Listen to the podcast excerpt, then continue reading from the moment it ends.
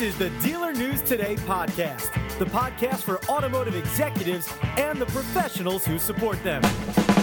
Hey, everybody, and welcome to Dealer News Today, the number one automotive dealership centric podcast there is. Make sure you follow the show on Instagram at Dealer News Today. Also, you know, you can listen to all past episodes and seasons by going to dealernewstoday.com. Uh, I am your host, Derek D, and I appreciate you being here. And if you're like, wait a second, who is this Derek D guy? Well, DerekD.com will answer that question. But enough about me. Let's jump right into the show. My guest on DNT today lives in Jersey, like myself, but just a little north from where I'm at. Uh, he's owned multiple dealerships and businesses and is now the president of Hawthorne Chevrolet in Hawthorne, New Jersey. Please welcome Steve Barna to the show. What's going on, Steve? Uh, that work, church, and home. That's what we do in this car business, right? I like that. Work, church, and home.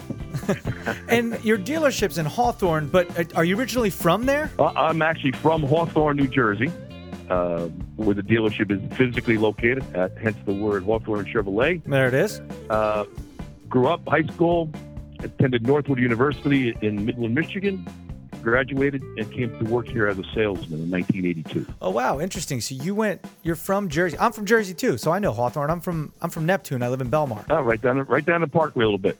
yeah, yeah, right down the Parkway.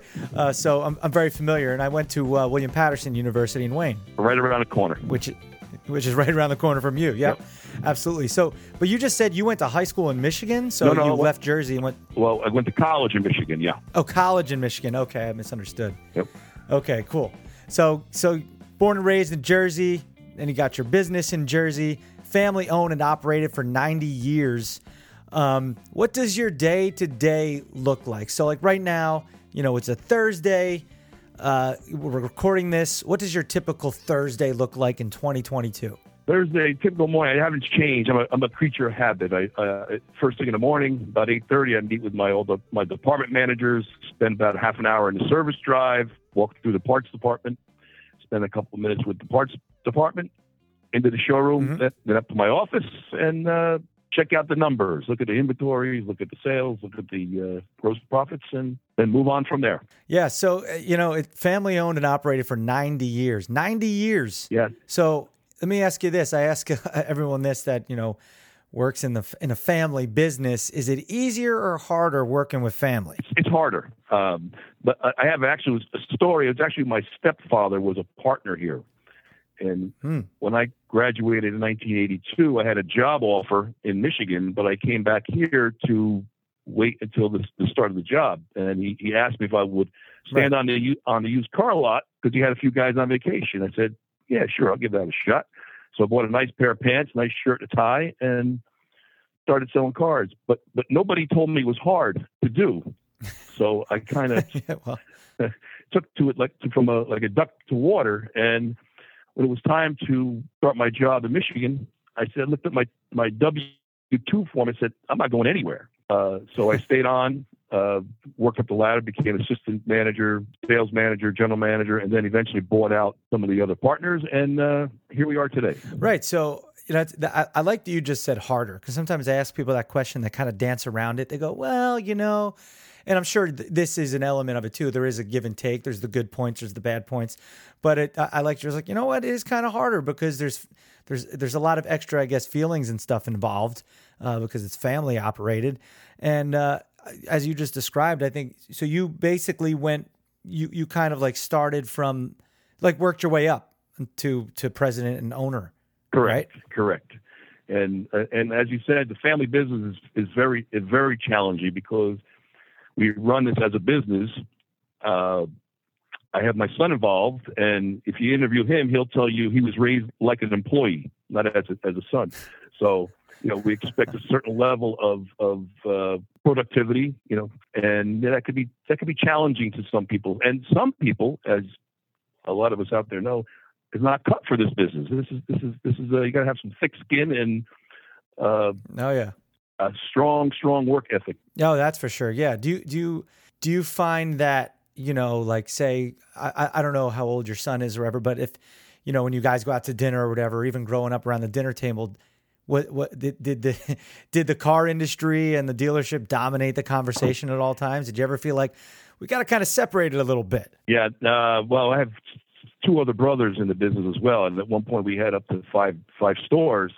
So Thanksgiving dinner was just another board meeting, uh, to, to the dismay Wow. of my mother. But uh, yeah, very very hard to separate the, the two. Uh, they're so intertwined. Wait, so you had up to five stores. Uh, d d- right now, do you only have Hawthorne Chevrolet, or is Yep. there multiple Yep, we dealerships? had, we had just sold off two of our stores. We had uh, two franchises in Englewood. We sold them off, and now we're down to one in Hawthorne. okay. Uh, we have several. We have several um, brands here other than Chevrolet. We have a Mahino dealer here. Uh, we're, we sell Isuzus, and we're a Cummins repair center. So we've got Oh, interesting. quite a, a few a few shingles underneath our one little shingle. Right. So, wh- what was the motivation to sell the other businesses? Was it because right now, it- you know, it seems like it's a, it's kind of a seller and buyer's market, if that makes any sense. A lot of bigger companies are scooping up dealerships at a good price, but also for the sellers, it seems like that price is a great price too. Um, you know, getting more than what they would have before the pandemic, I think. So, kind of a win-win, right? Does that make any sense? Uh, I, yeah, I, I would say so. Well, the, the, the biggest biggest issues are my my personal issues. I'm I'm I'm pretty much a micromanager, so having those stores uh, certainly made my day longer. Um, but Mm. the, we all have the challenges today. Personnel is the number one challenge. Huh.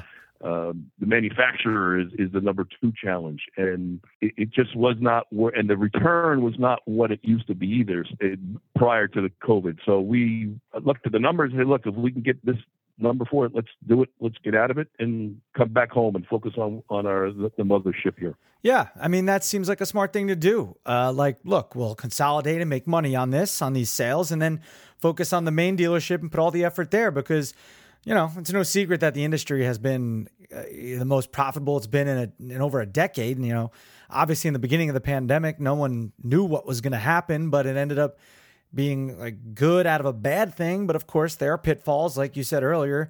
Uh, the inventory situation is still a problem. Uh, how, how's that affected your dealership directly? Is it getting any better as of late? Well, we're we're a very large commercial truck dealer. Uh, the commercial trucks have been very scarce, and and let's face it, most in the car business, eh, it's all about relationships, right? You have customers Oh, absolutely. returning year after year. We're very in the Northeast. We're a very large lease market, so 60 to 70 percent of our deals are leases, which brings people back into our door every three years. These same people are coming back, and we don't have anything to give them right now Oof. Yeah. or the the dollar is so is so much higher the, the payment wise so it, it, it's it's a slippery slope and, and the other side of that coin is there's a lot of my opinion a lot of bad habits being formed uh, in both the front and the back in service you know we don't have the loaner availability that we used to have we don't have the parts availability we have people's cars tied up for two three weeks Oh man. Yeah. without the ability to, to you know to put them in a, in a similar car. Uh, we can't get some of the larger SUVs, the Suburbans, the Tahoe. So although it's a very um, profitable time, there's a lot of bad habits being formed that are, are going to have to be addressed once the uh, situation becomes back to a normal cycle. Yeah, for sure. I mean, it's definitely rough. You know, I always I've said it on the show before. Like for my car right now, I could probably get, you know, I owe like thirteen on it, but I could probably get twenty one for it. But it's like then, what do, what do, what do, what do I get? you know, Right. because there's like n- nothing available, and you know, I drove by the Chevy dealership over here, and it's like just it's it's it's depressing. It's like there's not much on the lot. It's all I see is like Chevy Equinoxes. That's it. That's a that they have like out on the lot, and yeah, it's it's it's definitely definitely rough. Um, and you're right. I think there is some bad habits forming uh, because of all this, and it's got to, you know, something's got to give sooner or later, and hopefully it's sooner. You know, I'm always always curious. You know, since obviously we're in Jersey, you're not far from, you know, the huge shipping ports in Jersey in Elizabeth. You know, which side note is actually one of the reasons our gas is one of the cheapest in the country, and I use the word cheapest very lightly because no gas is cheap right now. But um, that's a whole other issue. But my question is is it a little easier? I'm just curious for dealerships in New Jersey to get inventory right now because we're so close to those shipping ports, or that doesn't matter? No, I don't. I, I don't think that affects. In fact, um, most of the vehicles come in by train. They come into the railhead, uh, as you mentioned, down by Newark. So I think they're coming there via train, and I don't. That some of our vehicles are being uh, held on lots in Texas for three or four weeks. So yeah, no, that's zero uh, advantage to that at all. Uh, oh, interesting. Yeah, not many of them are direct shipped. So as you mentioned, we have some of one model and none of others. So it, it yeah. certainly limits limits your your uh, customer base. I normally stock 500 to 600 new vehicles on the ground.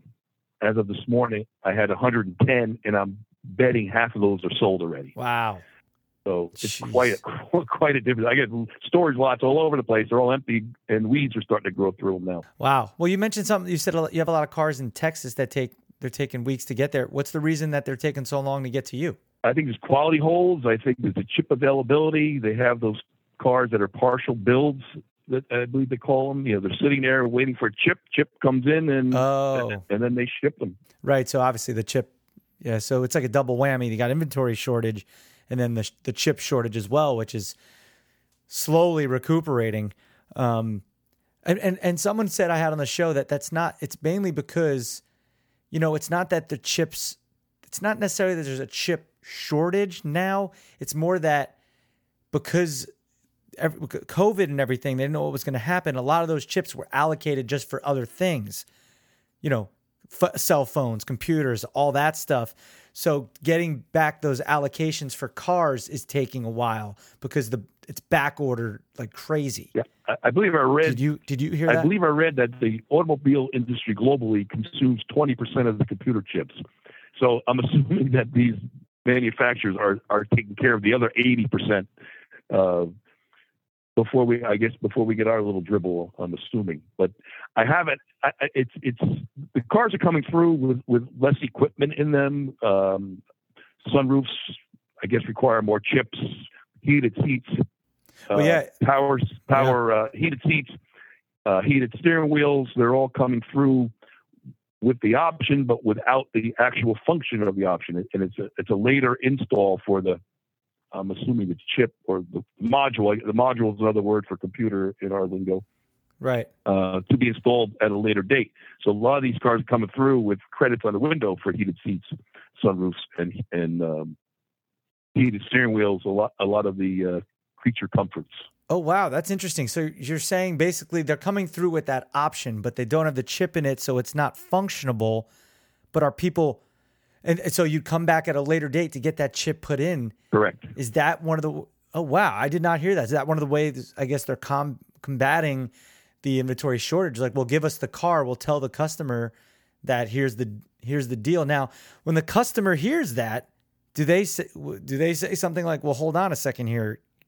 I should get more money off. Well, they give they actually give you I'm paying a little a little credit on the window on the win on the window sticker. Oh wow! What and what's that credit? Uh, very much fifty dollars, fifty dollar credit for heated seats, and then uh, underneath it says to be installed by dealer when available. Oh wow! So we haven't we haven't wow, seen, I, I, we haven't seen that. one of those yet. We haven't seen a chip come in that we're able to retrofit a a customer's vehicle yet.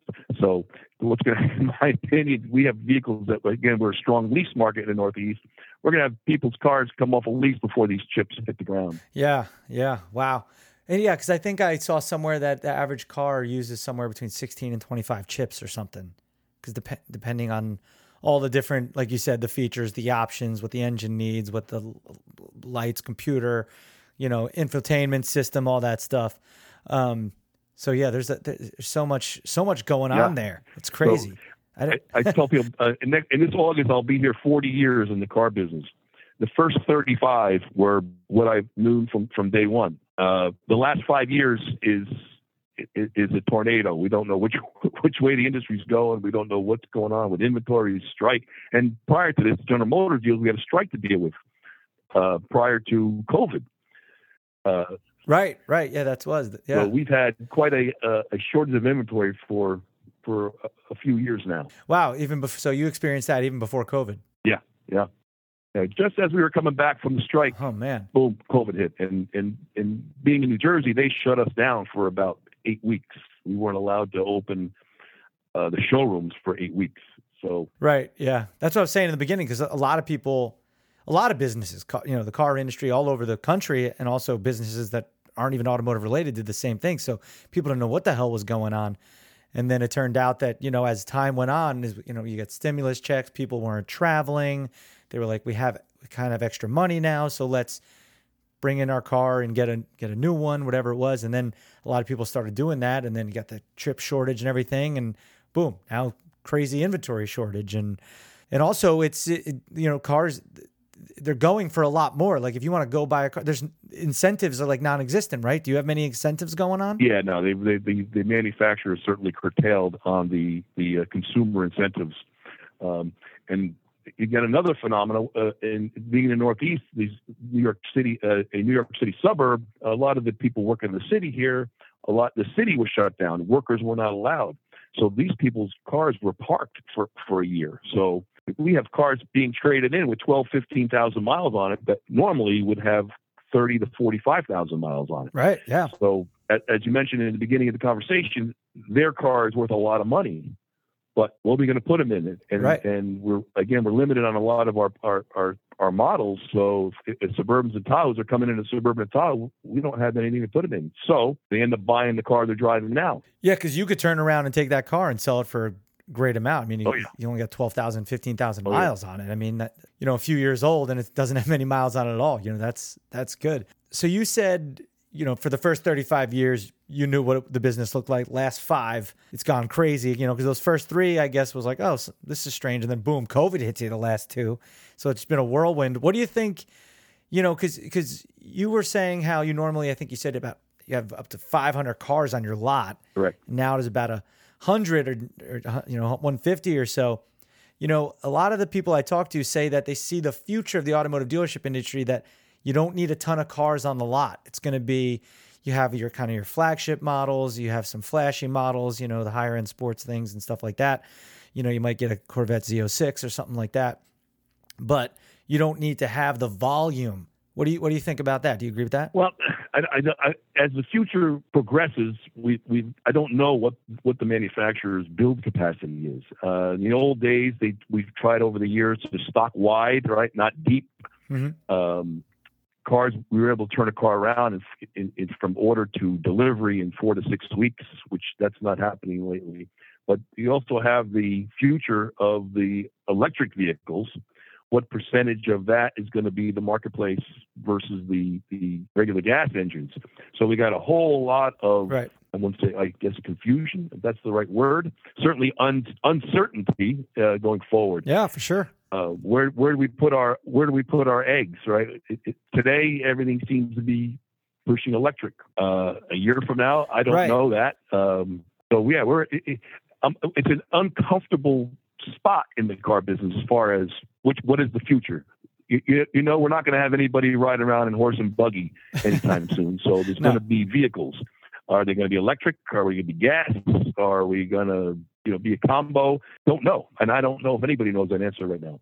I always feel and I think that there's always going to be both. I mean, electric is great and all, but you know, a lot of the people that are like electric, electric, it's good for the environment, good for the environment.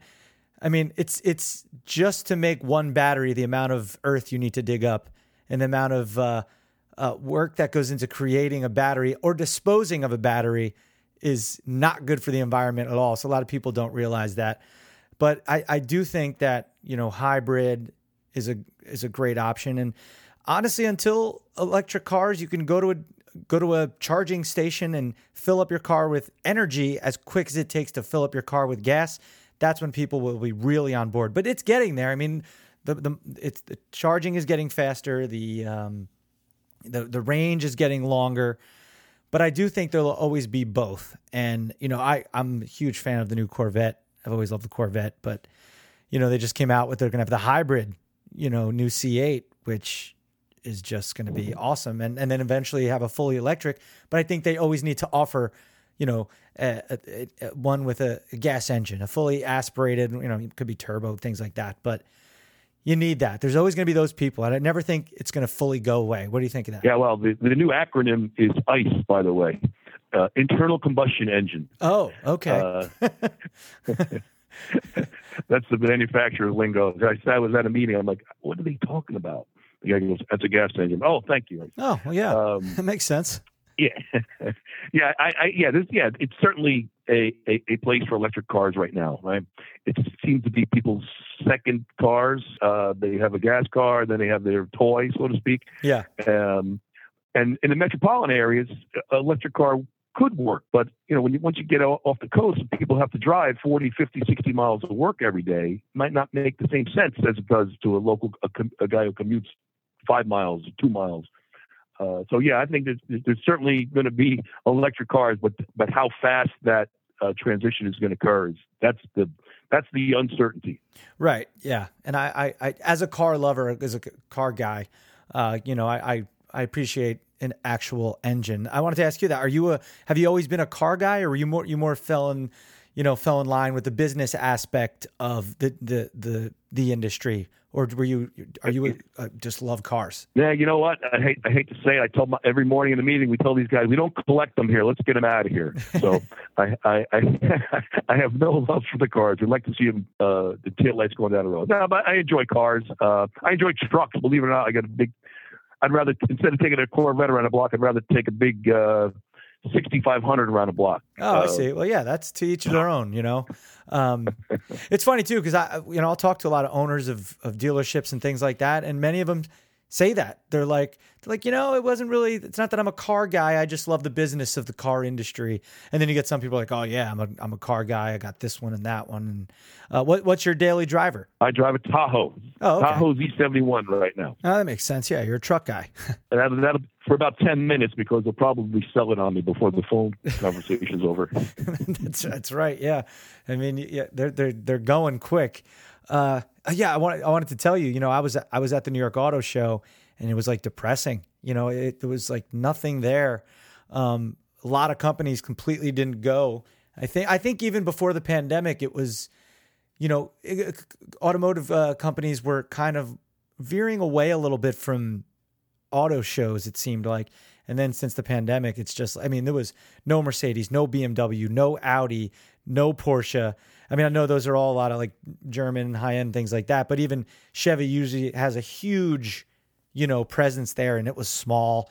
And there was a lot of electric, a lot of like, they, like Hyundai built a whole track around, you know, the Javits Center and there was a lot of that downstairs. So it was a, it was interesting to see, but it was also kind of sad. So I, I hope it's not. I hope it'll. I hope it'll get better than that uh, in the future. Yeah, I, am I'm, I'm hoping and thinking that it's a little bit of a COVID hangover, right? Not yeah, that's exactly. What, that's what I'm saying.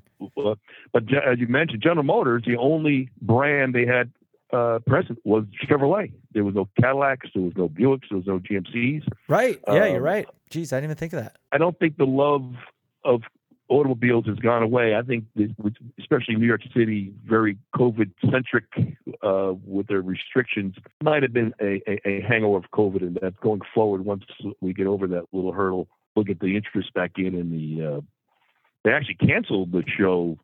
I think it was last year, just before the just just prior right before the they were show. supposed to have it. Yeah, right. So I guess some of these manufacturers weren't willing to gamble because you you know how much money they invest in a in a a, a, show like that. Oh yeah, to have the, the rug pulled out from under them, you know, a couple weeks before. So maybe that was the issue this time. Yeah, and one of the things too I noticed because usually you know you see these the, the, companies there at these auto shows, and I've been to them all over the world. The lighting, like they they they have all kinds of lighting for their booth and everything, and it was just a lot of it was just the house lights. You know, it wasn't even anything special. So they definitely uh, you know dialed it back a lot. Um, but uh, you know, here's here's to the future, and here's to it getting better. Uh, you know, one last question before we go, and maybe a positive one. What's what's one challenge that arose through the pandemic that you could say, you know, we acknowledge, adjusted for it, and we conquered it? Yeah, the the the big challenge in this industry and is is personnel, getting people into the industry, mm. uh, technicians into the industry. Uh, that that is on my mind every day. Uh, as you mentioned, you know, we're all the everybody's pretty profitable now. If you're not, you should really look in the mirror. Reevaluate. Uh, employees coming into the business very difficult. Technicians, I don't. I, I think in five years, I don't know if we're going to have a technician. Um, oh wow. It's it's very difficult. That that's many of our business decisions are made on on personnel. Uh, Interesting. you know the ability to grow is you, you need people and right now we, we have a shortage of people Yeah, wow. Well, hopefully that gets better. What's something you think you uh, conquered during all this craziness? well our, our, our guys certainly ch- changed gears instead of becoming a high volume store we've become a sell what sell what you see availability and and, and capitalizing on it And adapt, you adapted to Uh, it. yep yep correct Well, there you go. I mean, that's uh, that's what you got to do. You know, uh, you gotta you gotta adapt and conquer. And uh, you know, I you know, congratulations on the sales of your other uh, dealerships and businesses, and focusing on this one. And I wish you all the best, Steve. Anything else you'd like to say before we get going? as you, you know in this business if you're standing still you're going backwards Very true. and we're, we, we are we're we're, we're kind of like stuck to move forward, a because of lack of inventory. Uh, so very very uncomfortable right now, not knowing what the future's going to bring. Yeah, well, none of us do, but you know what? Here's to the future. Steve, I appreciate you coming on the show. Thank you so much. Well, it was a pleasure to be here. Pleasure to talk to you, and everybody have a fine day. Thank you so much. Pleasure to talk to you as well. That was Steve Barna, president of Hawthorne Chevrolet. For more information on Steve and his dealership, head over to hawthornechevrolet.com. That will do it for this episode of DNT. Make sure you follow the show on Instagram at Dealer News Today. I'm your host, Derek D, DerekD.com for all my stuff. Appreciate you listening, folks. Until next time, this is Dealer News Today.